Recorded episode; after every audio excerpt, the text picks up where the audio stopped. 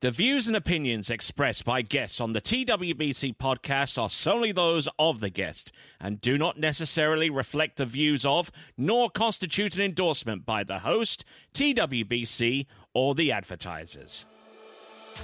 National championships, Confederation championships, World championships, major professional events. For over three decades, he has been there for many of the sport's greatest moments. And now he brings you even closer to the movers and shakers in the world of high echelon tournament water skiing. From the founder and creator of the Water Ski Broadcasting Company comes the TWBC Podcast. And now here's your host, Tony Lightfoot.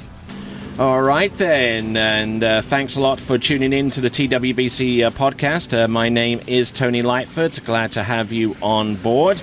And uh, this episode here is a really, really special one uh, for me, for me personally, and I'm sure uh, a special one for for a good uh, few of you fans out there who uh, who remember the uh, the glory days of tournament water skiing way back in the 70s and uh, early part of the 80s, or even going a little bit beyond that. Because uh, my guest here for the TWBC podcast this episode is uh, Paul Seaton. How are you doing, Paul? I'm doing very well, thank you, Tony. It's good to see you. Good to see you too. Now, uh, so Paul, let's see, let's see if we can try and get uh, a little bit more of an understanding as to uh, as as to your uh, your achievements within the sport of uh, tournament water skiing, uh, going back to the to the the transition between the 60s into the 70s and kind of give our audience a sense of uh, where you fit into all of that. Well, I started skiing when I was, say, 14. Skied in the National Junior Championships, uh, under 16, under 18. Um, not long after that, made the senior team. Um, my first Europeans, well, I, I was a reserve in 1969 when the World Championships were in Copenhagen. Uh huh. Um, I skied in Banyoles, which was 71. In 71, yeah. Bogota, 73, and then uh, 75 in London, and that was the end of my career because uh, I took a bit of a spill in, in jump, and that ended my career. Okay, and in, in amongst all of that, all the way up until about 1975, you'd won a number of European titles, is that correct? I did, yes. Yep. I was um, European champion overall, which was the big thing in those days. Um, 72, 74, and 75. And then I, I won some individual medals, jumping in 72. 73, I was, I think I won the jump again. Uh, 74, I won slalom. No, I didn't win the slalom. I won the tricks and, and the jump and the overall. Uh, didn't win the slalom. And then in 75, I won the overall, and I think that's all. Okay. And in 1974, I mean, the European Championships took place in South Africa at that time, was it? uh, that correct? That's correct, yes. Um, Okay, and, and actually, and you told me this little little bit of snippet of information, you know, because uh, around about that time, a lot of a lot of a lot of pressure was being put to bear upon South Africa, what with the apartheid regime and all of that kind of stuff. And a little bit of trivia is is the last international tournament, last international competition in any sport that took place in South Africa that involved uh, official uh, competitors from outside the country took place uh, with water skiing's European Championships in that country. Isn't that correct? That is correct. I, well, as far as I know, um, I was told that we were the last team from Britain to go to South Africa before the apartheid ban. Uh huh. And uh, the event was at a place called Hartbeespoort, which was near Johannesburg, not too far from Johannesburg. Okay. So, kind of give us a sense of what it was like to actually be a tournament skier in the 90, in in about the ni- the 1970s. Because I mean, you're here at Sunset Lakes, the home of the World Water Ski Championships in 2021. You know, and you know you- you're looking at the boats, you're looking at the skiers, you know, and and seeing what's all what what is going on. Kind of give us a little bit of a sense of that by way as a comparison against against skiing, which you see today. Well, the equipment has changed enormously. Uh, I think at, towards the tail end of, of my career, well, the wake of the boat was, was large. It was a Boesch, wasn't it? Well, we skied behind Boesch, and then Correct Craft started to um, be used in tournaments in Europe as well. Um, I suppose a, a, big difference is the, the skiers' equipment. Uh, my slalom ski was wood. Mm-hmm. Uh, didn't didn't use any fins. I drilled holes in the in in didn't use any of the, the foils rather. Uh huh. I drilled holes in my, my ski and it whistled when I went through the slalom course. My jump skis were wood until about the last two years of my career. Uh-huh. So you didn't take two skis, you took three or four skis in case they broke. Wow. Um, then we started using the composite skis. Uh, Okay. But I was on 66 inch skis, believe it or not. And uh, I jumped, think my longest jump on those 66 six inch skis actually was a world record at the time, but unfortunately Wayne Grimditch jumped a little bit further the same weekend. Oh wow. So I mean, we're talking distances on 66 inch jump skis of over 170 feet. Are you talking feet or meters? Feet, well, okay. Okay, we'll go. We, we'll, we, we, we, we can convert between the two. So we're talking like distances of about 52 meters, 52, 53 meters. It was 176 foot 6, which Uh-huh. is 53.80 at the time. Uh huh. and Grimditch held the record, the world record, at 169. And then he jumped. I'm not so sure it wasn't in the U.S. Masters. I'm not sure what event it was, but anyway, he jumped 180 the same weekend. All right then, and also a, a lot of there's a there's a stark amount of difference between how one would treat injuries back in those times compared to how you treat it these days. I mean, I would go so far as to say that if if you had the same kind of medicine that is available today to treat knee injuries and stuff like that, if that was if that was available in 1975, you might have actually have been able to have prolonged your career beyond that point. Would that be an accurate assessment? I have no doubt about that. I mean, it's it's so different now. Um, yeah, the, the, the surgery I had was is now very very obsolete. hmm So, what kind of surgery did he have in 1975 to try and uh, repair? Uh, what what what knee was it that blew? It was my left knee, and uh, the the medial came away with the bone. Oh wow! I actually only had one cruciate, and that was discovered during the operation. I'd lost a cruciate before, but didn't know it. Yeah. Um, pulled the lateral, tore the capsule. My um, I shouldn't I shouldn't be talking about this. With I hope the skiers aren't going to listen to this. Oh, oh, they'll they'll listen, they'll listen, but they'll know, but they'll actually listen and be thankful for the fact that there is such surgery that can repair those those times of ligaments, if not make them stronger after surgery. Yeah, I mean they can replace ligaments. I think now, can't they? Oh, yeah, And so absolutely. forth. But yeah, I, it my my my leg I hyperextended. What actually happened was that it was a fairly glassy day, and there was a grass line on the shore, Uh huh. and there, then there was a water line, and I misjudged my my landing. I started to resist on the grass line rather than the water line. This was at Thorpe, yeah. Yeah, and uh, the water line was a very similar color color to the the gravel. Mm-hmm. So I, unfortunately, and I trained there a lot. But anyway, on that particular occasion, I remember going over the ramp and thinking, um, "Oh, this isn't a very good jump." And No. maybe maybe that was the distraction. But it ended up being the longest jump of the day, actually, in the end. Yeah. And that that was the practice, or was that the preliminary round for the No, that- 1975 World? That was the first round, and actually, in the 1975 Worlds, the jumping event was first. And they've never held it first since. So, I So yeah, so I mean, so I mean, for those of you that wanted to go back into the results archive and find the results, they won't ex- they won't exactly see your name because you jumped you jumped uh, jump in as the first event followed by the other events, and they, unfortunately, they won't find any record of you in the 1975 World Championship results, even though you actually went out there and skied.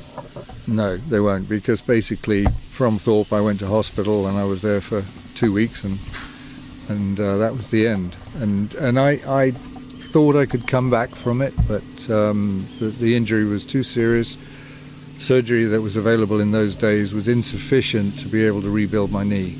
All right then. So beyond 1975, you uh, obviously couldn't compete at the highest level or do anything of that sort. You trying to kind of transitioned into coaching, and the site for your ski school for many years. Ironically, was for was uh, the Britannia Arena at Thorpe Park. Uh, tell us a little bit about that. Well, it, i initially it wasn't. It was Prince's. Oh, it was Prince's. I coached at Prince's for several years, but the way it worked was we were early morning at Prince's, and then we, we, we would go over to Thorpe in the afternoon to ski and coach. Hmm Um, that was for a few years, and then uh, I was offered the lease at Thorpe um, and took over the Thorpe site in 1971. hmm In 1971. Okay. So you No, had no, no, sorry. Uh, eight- 81. 81. I'm 10 years out. Okay, a few years out, but anyway. Yeah. So 81, uh, that would have been the year of the next World Championships to have been held at Thorpe. And the first World Championship win for a skier for whom you've been credited uh, in actually developing up to that level, a one late Andy Mapple. Absolutely, yeah. Andy Mapple was uh, he was skiing with us during the, the time we were training at, at Prince's and Thorpe. Um, I remember him coming to Prince's. James Kahn and I were, were coaching together then, and he was the first one to go out with, with Andy. And he said, "Paul, you gotta you gotta get in the boat and see this kid." And um, the rest is history, really. He was very coachable he couldn't string many words together at the time. He was very shy, and that was something I understood because I suffered from the the same the same sort of personality. and getting over the accent differences between uh, between being just outside of London and Lancashire probably uh, had to that had, that was an obstacle that you had to get over as well. Well, not so much. I'm, I'm from Yorkshire. Oh, okay, yeah, and so was John Battleday, incidentally. So a lot of great skiers are uh, hailing from the northern part of England. But tell us a little bit about uh, more more about. Uh, your your coaching with Andy Mapple because I mean he, he went on from that point onwards to be uh, universally recognized as one of the greatest slalom skiers of all time. And I mean, he started with you, so I mean, obviously, whatever you, whatever you have to say so far as explaining the coaching regimen, techniques, and that kind of stuff, you know, I mean, uh, certainly has relevance. I, I've always maintained you need three things. Uh, one is a good head on your shoulders. Um, the second thing is is the right physique, and with slalom being tall is is of course an advantage. Uh, and and then the third thing is some talent. Um, he had oodles of talent. Uh, he didn't have the. He had the. He was tall, but he was not strong. Um, and the head was something that that developed through time. And the hardest part coaching Andy was he would beat himself up when it wasn't right, when he didn't do it right. So I had to work on that a little bit to to encourage him. But we had to basically develop a new technique, which um, you know he had no strength in his arms, but he had a beautiful position with a rigid back, a, a really rigid back that never seemed to never seemed to buckle and what I called it sort of controlled constant speed, and I think I shared it with you as Yeah. well. And it was more a case of um, rather than the the LaPoint style, which I would call it these days, where it was a really aggressive turn and, and hang Crank and on yank and- it, you know. yeah, that's a good description. So with with Andy, uh, basically it was a case of a, a smooth turn, but a real strong build up of pull through the wake, and then loads of deceleration before the turn, so that he didn't have to take a snatch. Mm-hmm. And uh, same same again, just take the pull gently because he couldn't hold a that snatch, and and build the pull through the wake. All right. And uh, that that's basically uh, something that was a little bit different from what everyone was doing at the time, as as you as you've identified. Yes, and I mean he was an above-average overall skier as well, because I mean he tricked and he jumped as well. Probably uh, you probably probably don't know too much. Uh, Not an awful lot of people knew that he was a free event skier. Everyone saw him uh, more or less as slalom, but he was a halfway decent skier. He actually won the British National Men's Overall Championship at one time. He struggled with tricks and he struggled with jump. Jump um, took some spills. It was a bit awkward on the jump, but uh, yeah, he was a good overall skier. But his slalom was just in in a in a in a different different world. And I mean, describe one of the set. Describe some of the sets that you took with him, because I mean, and I don't know if this was reflected upon me as well, because I did. I trained with you uh, for in the early the early part of the eighties, and I vividly remember uh, going not on the Britannia Arena, but skiing behind one of those big yellow Boesch boats on probably the roughest part on, on one of the bigger lakes that that attaches to that whole Thorpe ski facility. You didn't you you did the same thing with him to kind of toughen him up up so far as rough water is concerned. Yeah, we didn't uh, we didn't stop for conditions. I mean, we tournaments in those days sometimes would be on very poor sites, open sites, lots of wind. Uh, I remember Grimditch winning the World Jump Championships in 1969, and the only reason he, he won it was because it was so rough, and he knew how to ski on rough water. So I carried that forwards with my own skiing, actually, always training on rough water, and uh, Andy was no exception. We, we we trained in all conditions, even rain. And I remember those rainy conditions myself. Uh, tra- uh, skiing out to what was it, St Anne's Lake, or the uh, I think St Anne's was on the back was on the back side of the Britannia Arena. But anyway, it was it, it was it was that lake and the other one. So you you you concentrated on making sure that we were very very round skiers, myself and Andy. I mean, I, Yeah, and you had a style actually that was very similar to Andy. Andy's. You had nice hips forwards. You you never buckled in the in the waist. Uh huh, yeah, yeah. Compliment. Why, thank you. I do appre- I do appreciate that. And and I mean, going back to ba- going back to Andy. I mean, when you were commentating for ITV, which was in 1981, uh, you were you you were commenting over Andy Mapple's slalom skiing as he as he got enough buoys in in both rounds. Because back in the world championships in those times you took the score in the first round took the score in the second round and the world championship was de- de- determined by a combined score. I mean what was what was going through your mind when you're in when you're in the broadcast booth when you whenever you see your product out there on the water heading towards a world championship? That was a challenge because obviously I was I was the color the color commentator trying to uh, make sensible comments Mhm. for the audience, but at the same time had a skier that was potentially going to win the world championships. hmm Um, no, it was difficult for me, I have to say, but uh, Okay. So I mean, let, uh, so I mean, obviously, Andy went off to the United States and did did did his thing a little bit, and then you continued to coach at Thorpe Ski for uh, for a good few years afterwards. Uh, when did you retire from that facility and uh, and and head off to what is now your home, which I believe is Canada? correct, yeah, Canada, um, 99. Uh, so I ran the facility for 18 years. 18 years, yeah. Okay, so so And- the 18 years, and then and then Canada came along. And uh, what was your main reason for moving out of the United United Kingdom into Canada? Um, I, I would have to say that uh, I found coaching, as you know, long hours. Yeah. Um, coaching is quite hard on a person, hmm and uh, I was beginning to feel that I wasn't um, doing the job as, as well as I I could or should. hmm plus Thorpe developed from only tournament skiers to um, the general public that would come down and book skis.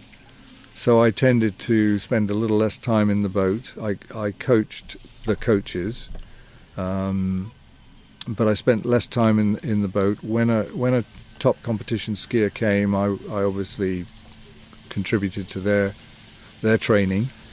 Um, but I, I have to say I burned myself out actually with, with the long hours I put in over those years, and of course I'd done a few years before that at uh, at Prince's. At Prince's as well. Yeah. So yeah, so uh, we'll we'll wrap, we'll wrap up the uh, the podcast a little uh, now uh, by saying thank you for uh, for coming and, and talking to me. Uh, you're here at the World Championships uh, at Sunset Lakes, and you re- and you and Margie are re- re- reunited with two good friends, uh, Leilani and Jack Travers. Tell us a little bit about how that how that friendship got uh, got struck up a little bit because you do you you do come down to Florida and visit them on a fairly frequent basis uh, since since uh, moving to Canada, isn't that right? Yeah, we holiday together almost every year for two two weeks or, or a bit more. Um, it's a good story, actually, this, because um, it's, it's a compliment to, to Jack and what he's achieved. In 1971, I won a Churchill Fellowship. I was awarded a Churchill Fellowship and came over to Jim McCormick Ski School in Winterhaven. Mm-hmm. Jack came down to um, on on a on a he was basically responding to a, an, an ad, advertisement he'd seen for Jim McCormick had an opening for an employer Wow. employee. Sorry, Employee. um, I remember Jack driving in in in a red Mercury, whatever it was. Uh-huh. Um, Jim talking to him and Jack driving away. And Jim got then got in the boat because I was driving for him. And I said, "Oh, who was that?" And, and he said, "Oh, he, it's a guy that's responding to my my my my advert." And uh, but he's not qualified enough. He's so he had told him if in a month's time, stick around, and if in a month's time I haven't filled the vacancy, uh, I'll take you on. So we all we all actually got to know Jack because he, he was in Winterhaven, which was quite a small place in those days, and we got to know him during that month. Mm-hmm. Nobody did fill the vacancy, so Jack came and worked there, and I remember the very first thing he did was build a beach. So he was up to his hips in, in water and, and reeds Mm-hmm. uh, with a scythe, uh, making this beach, Oh wow. and that's his start to to water skiing. And, and look what he's done. I mean, he, to, in my mind, he's the best coach in the world. This site is is paradise. oh, absolutely, absolutely. And uh, I went back to Jim McCormick's the next year, and by then Jack was driving and coaching, and it was very clear to me he helped me enormously uh, from then till the World Championships when I hurt myself. And I, I could see straight away he was just a wonderful coach, and patient, and had a, a very sort of quiet, deliberate manner about him, and he hit the right note of of of you know you have to have balance you have to have positives and negatives it can't all be negative Uh huh. hit the right balance um, encouraged motivated and he's now in my opinion the best in the world i Mm-hmm. mean he's getting on in years as indeed i am Yeah. uh, but his his two boys particularly i think chris Mm-hmm. has a has a real interest in coaching as well and is a good coach Absolutely, and they keep the place running, and they keep it as well one of the best facilities in the world. Well, we'll uh, we'll leave the podcast there. Thank you very much, Paul Seaton. It's been an absolute pleasure talking with you. Now, I normally uh, offer my guests the opportunity to say thanks or uh, give acknowledgements to friends, family, or whomever is is worthy. So I'm going to give the microphone to you to uh, to say a, a shout out to to all of those good people. And uh, Mike is yours, sir. Well, I think a, a big thanks goes to to the Travers family for for putting on what a, a- appears to be um, the makings of perhaps the best World Championships ever. Um, there's no two ways about it. This is a wonderful site, and they've done a good job preparing it. Um, I think it's going to be a good weekend, and there's going to be some good skiing. But one thing I must say, I live in Canada, uh, but I'm not Canadian, and I'm here to support the Brits. Excellent stuff. And uh, with that, uh, we'll uh, we'll leave uh, the uh, this edition of the TWBC podcast. My name's been Tony Lightfoot. You've been listening to Paul Seaton, and until uh, next time, it is ciao for now. Thank you for listening to the TWBC podcast. Be sure to check out our website at waterskibroadcasting.com. Links to our presence on major social media platforms can be found there, as well as updates to our webcast and this podcast. Duplication or rebroadcasting of this broadcast without written consent of TWBC is prohibited. Subscribe to us on your favorite podcast platform and be sure to join us next time for the next edition of the TWBC podcast.